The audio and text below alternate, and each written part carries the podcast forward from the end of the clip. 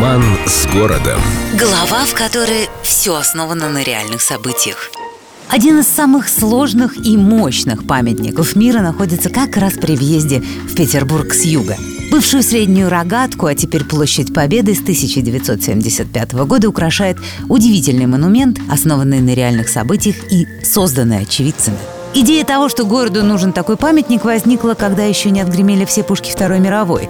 Примерно тогда же начался долгий и строгий конкурс на право создать монумент героическим защитникам Ленинграда.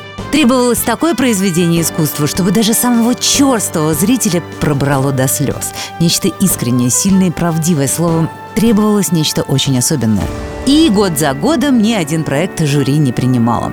То даже суперпризнанные воятели не дотягивали по драматизму, то заслуженные скульпторы перебарщивали с пафосом, и так продолжалось до 1971 года, когда, наконец, после долгих прений решили объединить усилия трое самых-самых. Автор памятника Пушкину Михаил Константинович Никушин, создатель гостиницы «Ленинград», архитектор Сергей Борисович Спиранский и один из авторов БКЗ «Октябрьский», главный архитектор города Валентин Александрович Каменский.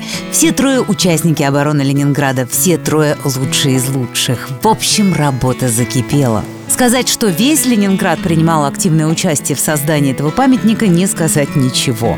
Те, кто не отправился сам на стройку, следили за каждой новостью и живо реагировали на происходящее. А Никушин вспоминал, что после того, как в прессе появилась фотография скульптурной группы «Окопницы», ему позвонила женщина и сурово так спросила, «А почему это у вас женщина-окопница босая? Я сама рыла окопы, но мы были обуты». Отмахнуться фразой типа «я художник, я так вижу», а Никушина не получилось, пришлось объяснять понятие усиления художественного образа в искусстве и все прочее.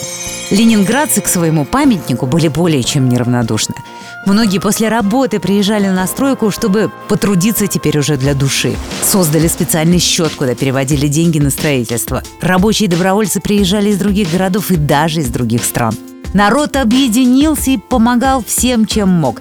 И поэтому казавшееся невозможным произошло. И произошло в самые кратчайшие сроки. И теперь из пробки в сторону Пулково или при въезде на площадь Победы на фоне мирного, спешащего по своим делам Петербурга можно увидеть воплощенную в бронзе и граните настоящую историю города, который выжил. С любовью к Петербургу. Эльдо радио.